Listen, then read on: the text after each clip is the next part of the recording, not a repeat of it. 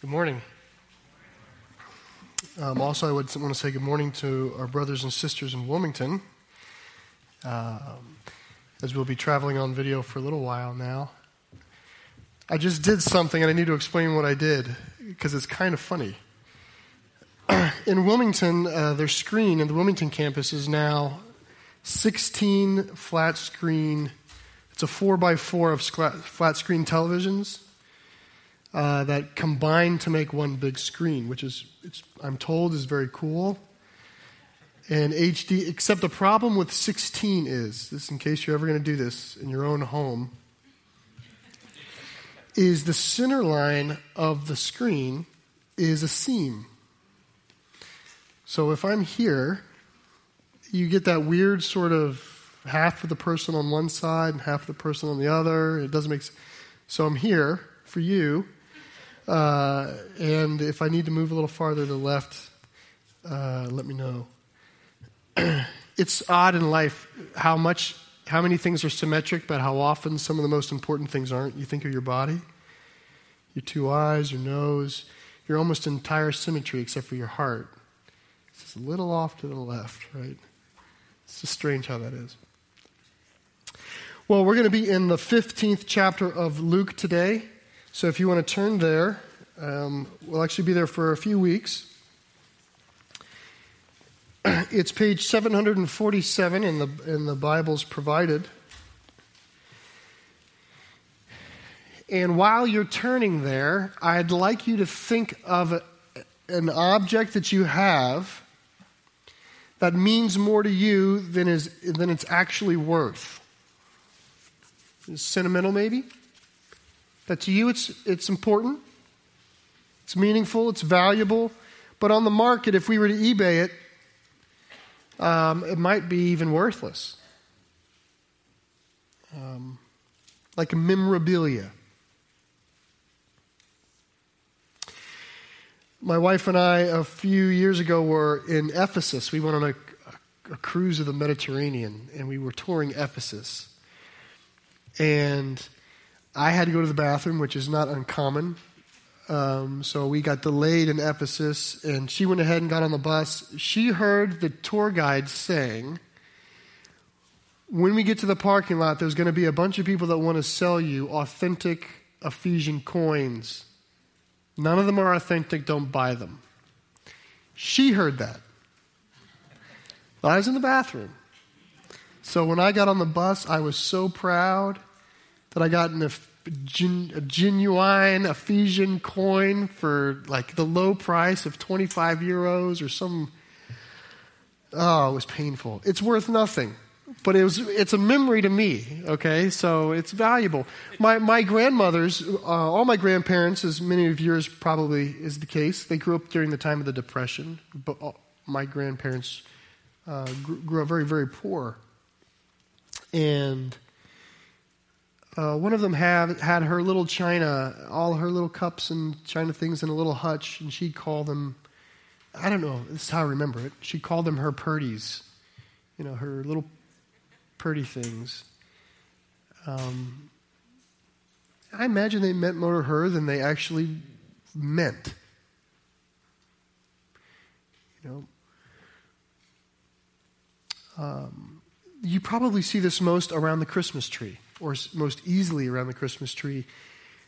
Uh, when you look at the Christmas tree that you gather around, you know, every year or so, you'll notice there's things on it that matter to you that are made out of construction paper and macaroni and glitter and glue and, you know, a somewhat grainy picture of a child. Now, it's worth nothing. If you were to eBay all of your Christmas ornaments, you'd probably get nothing for them.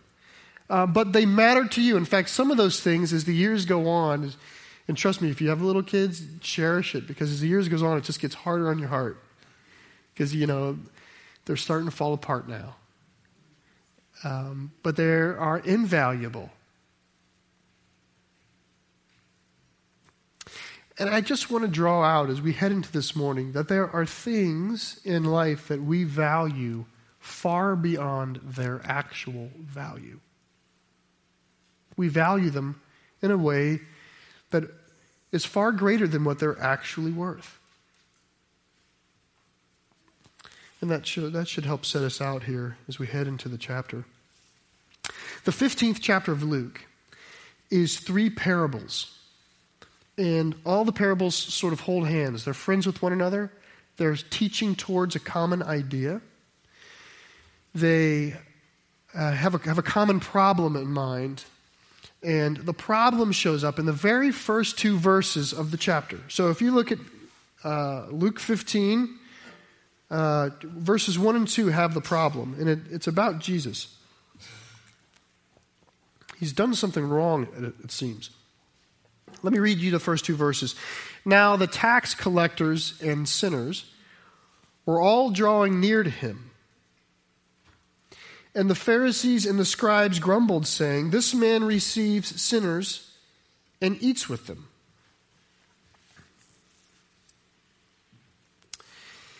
The table is never insignificant uh, for people. Even today, who you gather with around your table and how you do it, it's not, it says something. It was even more significant in the times of the ancient Near East here, where uh, the culture of hospitality was so formal and so central as to who they were as a people. So during this time, if you were to invite someone to a meal, you are essentially saying that they are acceptable to you, that there's peace between you and them. Unity was implied, forgiveness was implied. There were times where, if, let's say, that there would have been a quarrel between two groups of people, to invite one of those to your house was ostensibly saying, forgiven. And I think we can understand that, or at least identify with it. To host meant more than to be invited. This is probably the case today. For you to go out of the way to invite someone into your home typically said more than to accept the invitation. Which matters here because while we don't know for sure if you look at the second verse, it seems as though Jesus is the host, not the attendee. It says, This man receives sinners and eats with them. Imagine, Jesus might be the one saying, Why don't you come over to my house for dinner? And he's saying this to people when they say sinners and tax collectors. He's the, the the Luke is referring to people who publicly, who were known publicly to be living outside of the Jewish way, living disobedient lives. And apparently, Jesus is saying, Come on over. And that's a problem. And the more I think about it, the more I can appreciate how it's really troubling for these, these Pharisees you know, sometimes a starting point is just to think of Pharisees as purely hypocrites. I, I think that's an unwise starting point. I think that they're a better place to start is a place that's natural and familiar to us, which are people who are concerned about purity and righteousness. And people who knew the law. God has set up instructions in His law, in His covenant with Israel that make what Jesus is doing very hard to understand. I mean, a faithful render, reading of the Old Testament can honestly make what Jesus is doing a troubling notion. The law says, the law describes what you can and what you cannot eat. And one of the very practical ramifications of that is who you will and who you will not eat with. Because the sinful peoples around Israel did not follow their same diet. The law describes how you shall dress and, and, how you shall not dress, and that sets you apart from the peoples around you. The law has a very, a very significant code of cleanliness what is clean and what is unclean. And that almost completely bars the opportunity of even going into the house of someone who's not living beneath the covenant of Yahweh. There's a phrase in the scriptures a little yeast works through the whole batch of dough. That was said as a warning to Israel remain pure, remain holy, don't drift. There's mandate after mandate from the Lord. Do not mix with, do not consort with, do not eat with, do not intermarry with, do not adopt the ways of those around you.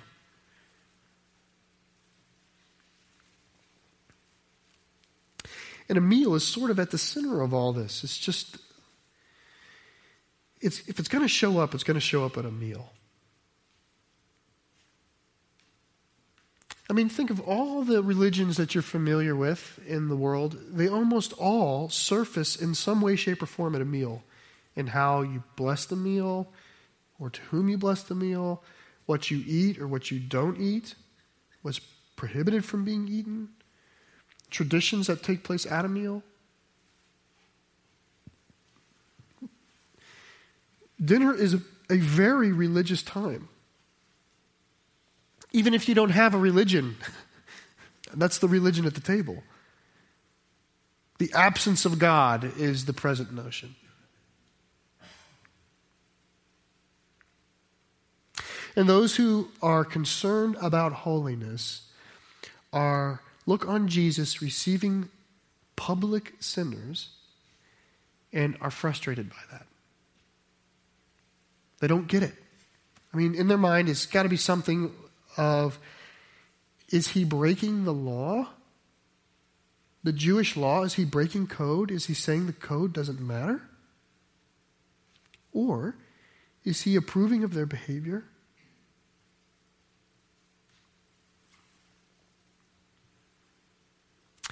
That's the problem. That's the problem the whole 15th uh, chapter of Luke deals with.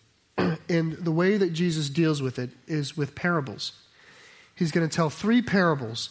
Now, a quick word on parables. Parables are lessons or teachings that are done through the use of an image or an illustration. Okay? They're, co- they're ways of teaching deep lessons through common images. And usually, they're told in order to charge or challenge or indict the hearer. So a parable is going to be given, and hiding in the parable, rarely does the question, rarely is the question actually ever said, but hiding in the parable is an implied question that is expected to be answered by the hearer as to what kind of person am I? How do I fit in this world? How do I meet that description? Very often, the parable sort of leaves the listener hanging as to what do I do now? Usually, parables have one main idea. The first two, the two that we're going to read today, have one main idea. Meaning, in a parable, you might have a lot of details, but usually there's one main idea that the parable is concerned about. And when the parable is teaching about that, it doesn't care so much about all of the other details. It's not like we can climb into a parable like you might climb into an allegory and say, well, the sandal is that, and the coin is that, and the sun position means that. Everything doesn't mean everything, something in a parable. The main thing is the main thing, and, and the rest is dressing. Okay, it's just to sort of give it a place to sit. That's usually the case.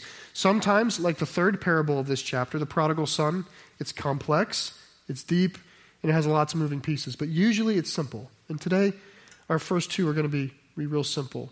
So, that's what we're going to look at. We're going to look at two simple par- parables today. And uh, I'll go ahead and start by reading uh, verse 3. Here's how Jesus responds to the problem. So he told them this parable What man of you, having a hundred sheep, if he has lost one of them, does not leave the 99 in the open country and go after the one that is lost until he finds it. And when he has found it, he lays it on his shoulders, rejoicing. And when he comes home, he calls together his friends and his neighbors, saying to them, Rejoice with me, for I have found my sheep that was lost. Just so, I tell you, there will be more joy in heaven over one sinner who repents than over 99 righteous persons who need no repentance.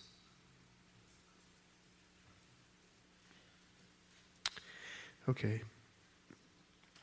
In order to understand the parable right, we need to start with why is the parable being shared? And we need to remember the parable is being shared because Jesus is responding to the alarm over his fellowship with sinners. The Pharisees are wondering why is Jesus eating with sinners and the parable is responding to that. Okay? That sets us up to understand it right. The second thing is to uh, look at is the structure of the parable. Okay, the way this is structured, the parable is given about a shepherd and a sheep, and then Jesus says, God is like that. Okay, so God is outside of the parable. God's not a character in the parable. I, I know that God speaks of himself as being a shepherd. I'm not rejecting that notion that he's like a shepherd. In this parable, God is not the shepherd. Jesus says, You know how a shepherd is? How a shepherd would go after the one sheep that's lost? Well, God is like that. So the divine idea is outside of the parable. The parable describes a situation, and it likens the Lord to it. That's what it's doing here. God is like this shepherd. So, what's the meaning?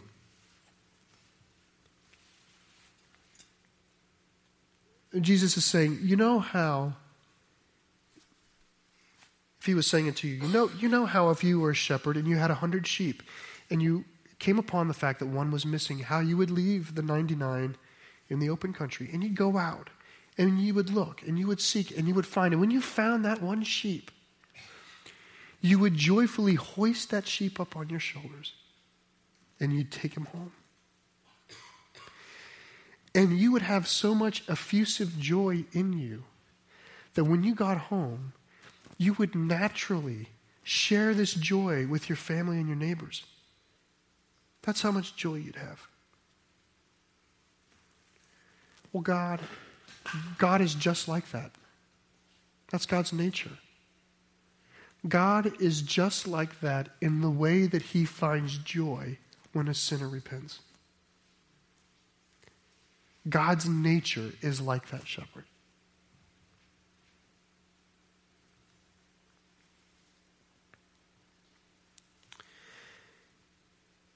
I think it's,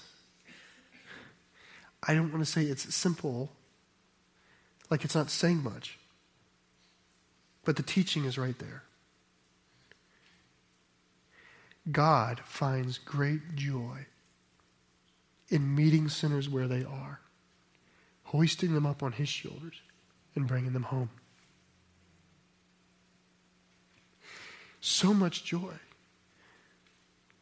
that he tells people about it, that there's joy in heaven when it happens. That the salvation of a soul reports in the halls of heaven.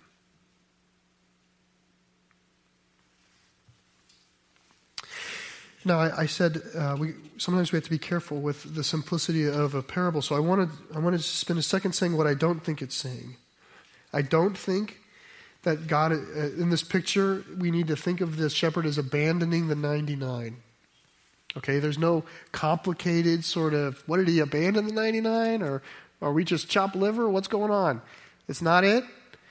Um, even in ancient Near East custom, a flock this size would almost never have one shepherd. So be at peace uh, that there's no nothing being said like that. I also don't think that there's some deep theological treatise on the nature of repentance that's coming out of this. That the way that God has to go to this helpless sheep and has to hoist this helpless sheep up on his shoulders and walk this helpless sheep all the way back, and then for Christ to say, call that repentance. I don't think there's I don't think we need to figure out how all that works. The parable is about the nature of God. That's what it's about. It's about God's willingness, joyful willingness to seek out and find you. That's what the parable is about. I do find it interesting, however, that he does use the word repentance.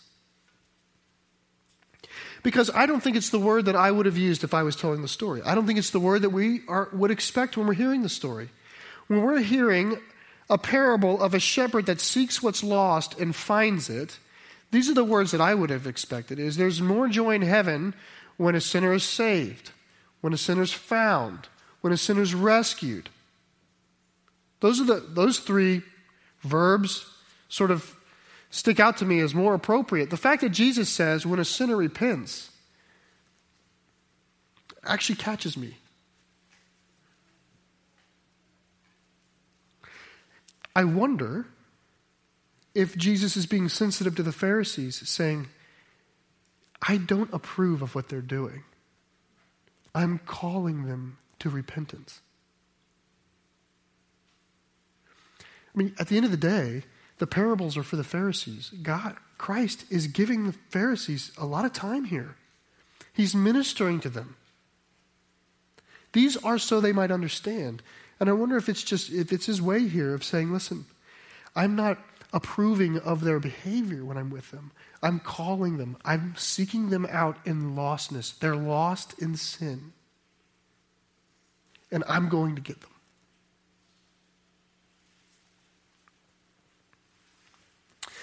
In verse 7, the 99 righteous, I, I don't think the parable is implying that they're actually absolutely righteous. I think it's a comparative statement that the Lord would leave the found to go seek the lost. That's pretty much all I think it's that's the heart of the teaching there.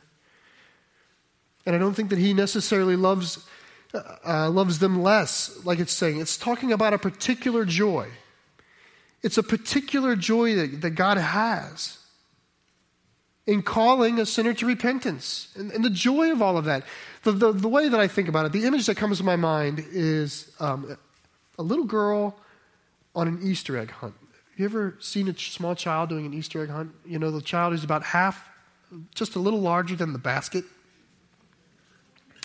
And the eggs are hidden like on the grass. They're sitting there, right? And this little girl, she, she's going around with her basket, and it's all about finding the egg. There's all this excitement in finding the egg. And when she finds the egg, this child reaches down, and there's all this joy in what she's found. You know, she was really be excited about that egg, you think, except what happens? It goes in the basket, and she forgets about it. Because she's doing what? She's going to find another egg. That's God. That's what he's saying. His, there's particular joy in seeking what's lost. Now, the child is going to rejoice at the end of the day to get all the candy out of the eggs. All what, what's in the basket, has, there'll come a time when reveling over the basket is appropriate. But in this age, this season, God is seeking. God is seeking that which is lost. And there's a particular joy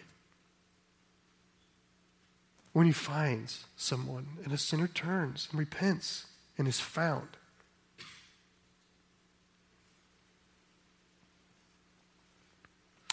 These parables are about God's nature. Jesus' actions manifest God's nature. Here's another one. This emphasizes it in a similar way. Verse 8 Or what woman, having ten silver coins, if she loses one coin, does not light a lamp and sweep the house and seek diligently until she finds it.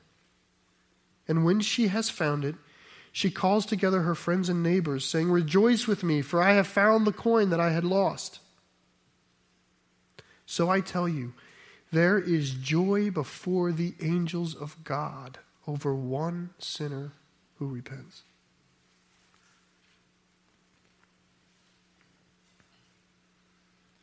He's saying, you know how a woman, if she were to lose,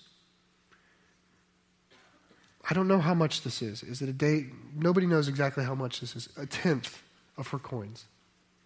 How she would turn the house upside down to find it? If she lost something, she'd turn the whole house. And if she found it, she'd bring the neighbors in to rejoice. Well, God's that way. God's like that with you. That's what the parable's saying. God has excitement and joy over seeking and finding.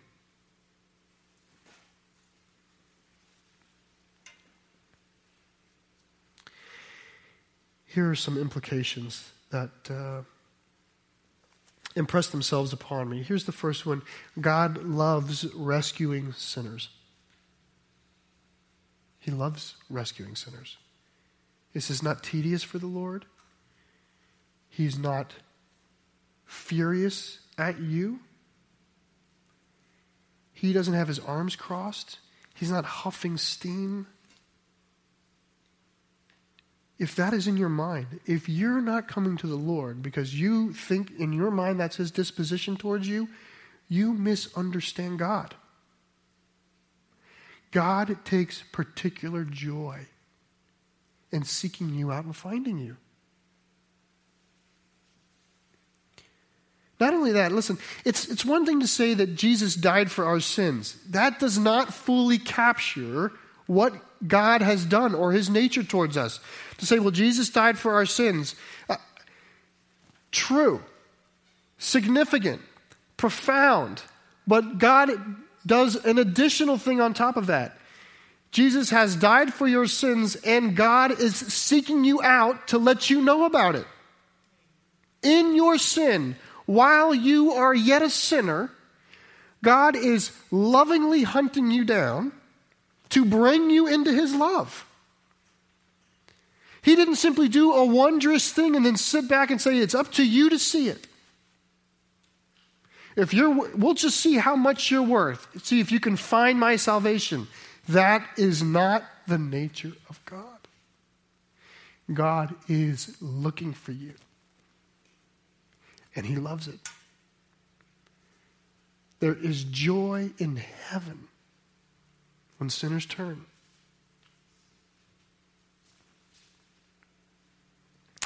There really is no other God like this. You open up any other holy book of any other religion, you do not find a God like this described. You don't.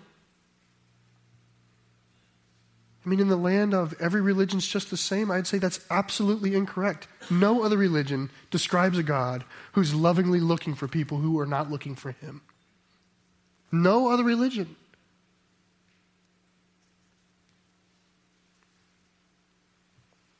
Here's the second thing that's been impressed upon me. It's I found myself reading this first parable and thinking to myself, seems like a lot of work for one sheep. And it seems like an awful lot of joy. It seems unrealistically joyful. And I was trying to figure out a priestly, pastorally way of trying to make it sound sensible. I'm just going to confess to you, it seems unrealistic to me. It's an awful lot of joy for 1% market share. It's like one sheep out of a 100. 1%. Now, to be consistent here, the parables start with one out of a hundred, then they move to one out of ten, and the next parable is one out of two. So uh, I'm not going to overly stress this point, except to say that the, the, first, the first parable, in my mind, seems to overemphasize the amount of work and joy in finding one little sheep. The second parable seems to overemphasize the amount of joy she has. She finds a coin. Have you ever lost something that mattered and you found it? I don't, I don't doubt that you went, yes. I just don't think you called your neighbors and said, Would you come over to my house to rejoice with me that even if you lost a child, I don't think you did that. Right? You probably like immediately start telling the child, whatever you do, don't tell anyone.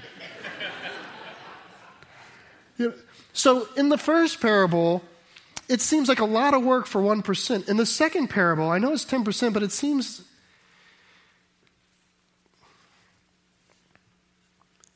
it seems like more joy than is worth it.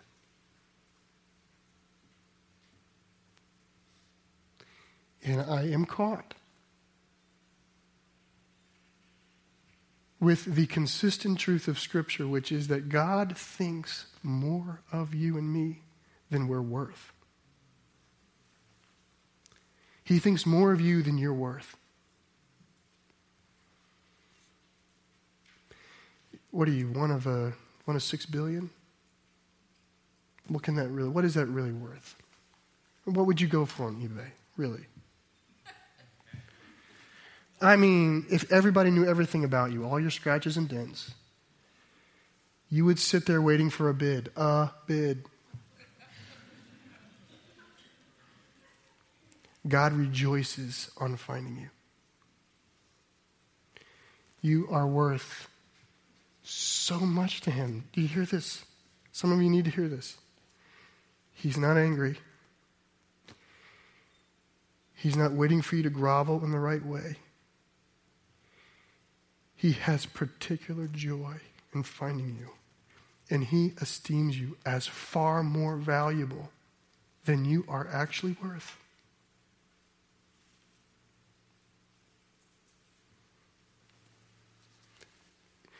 that it doesn't make sense. It's unrealistic for me to wonder why would God use me or you the way he uses me or you. It doesn't make sense. He can do it better without us. The only thing you and I bring into the church is the opportunity for accusation of hypocrisy or sin or double mindedness. None of us turn this into the bright, shining city on a hill. But God greatly desires us in a way that is unpractically special.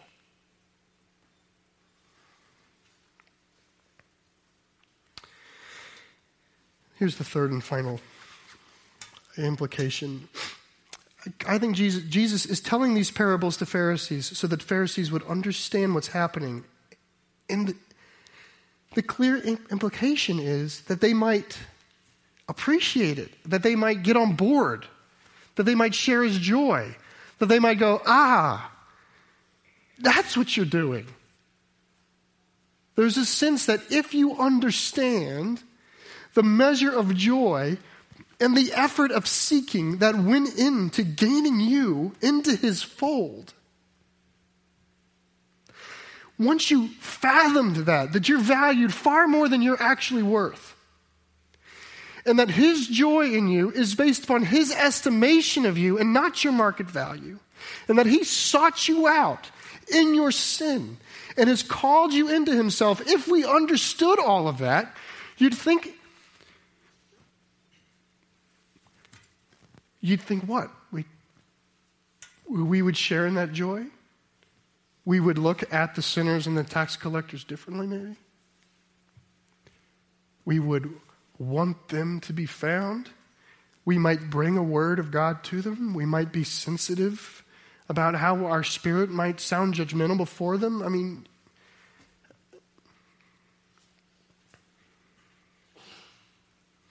the law uh, the law that they've been raised under, the Jewish law, the strong force in it.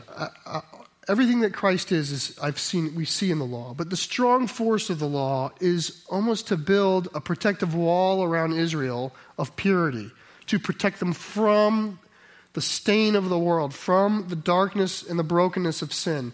There's a lot of protection from in the law. What Jesus is doing is something more. It's something new. It has about it an offensive quality. It's bringing the purity of God to the sinful. It's different. It's more. It's better. It's what found you. It is what found you.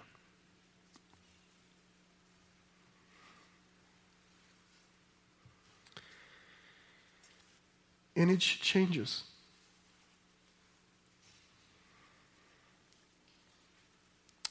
This fall, we've been challenged to seek to pray. I've challenged, and I hope as we reiterate these things that we own them for ourselves, but to seek, Lord, help me remember who I once was so I can see your grace in my life.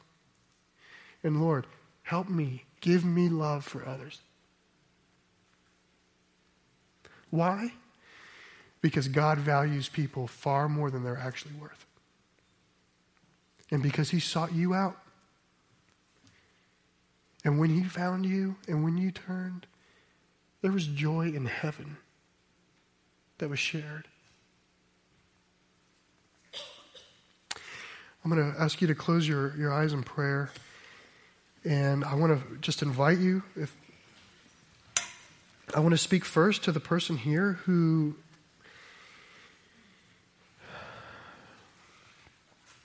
maybe you feel like you have been lost or you are lost or that maybe you're thinking today God has God has sought me out.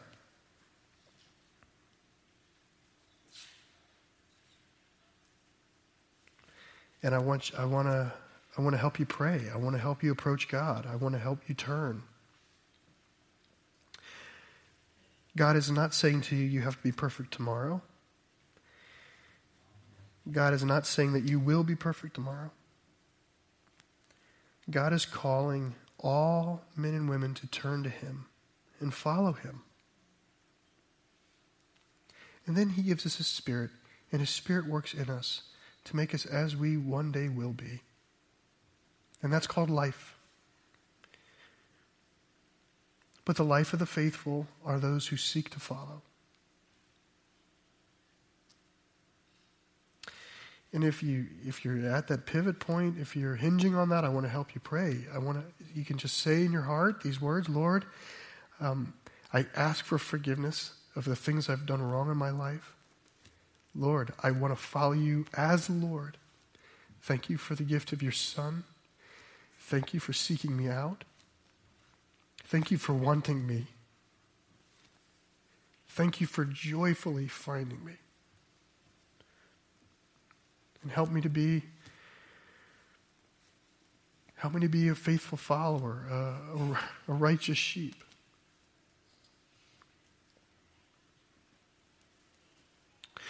For those who are found, who are living in the regular joy of God, we can pray, Lord, give us this heart. May we manifest the nature of God because He uses us in the finding and He uses us in the seeking. Where else will He go? Lord, we give you all of this. And we pray this in the name of your Son, Jesus. Amen.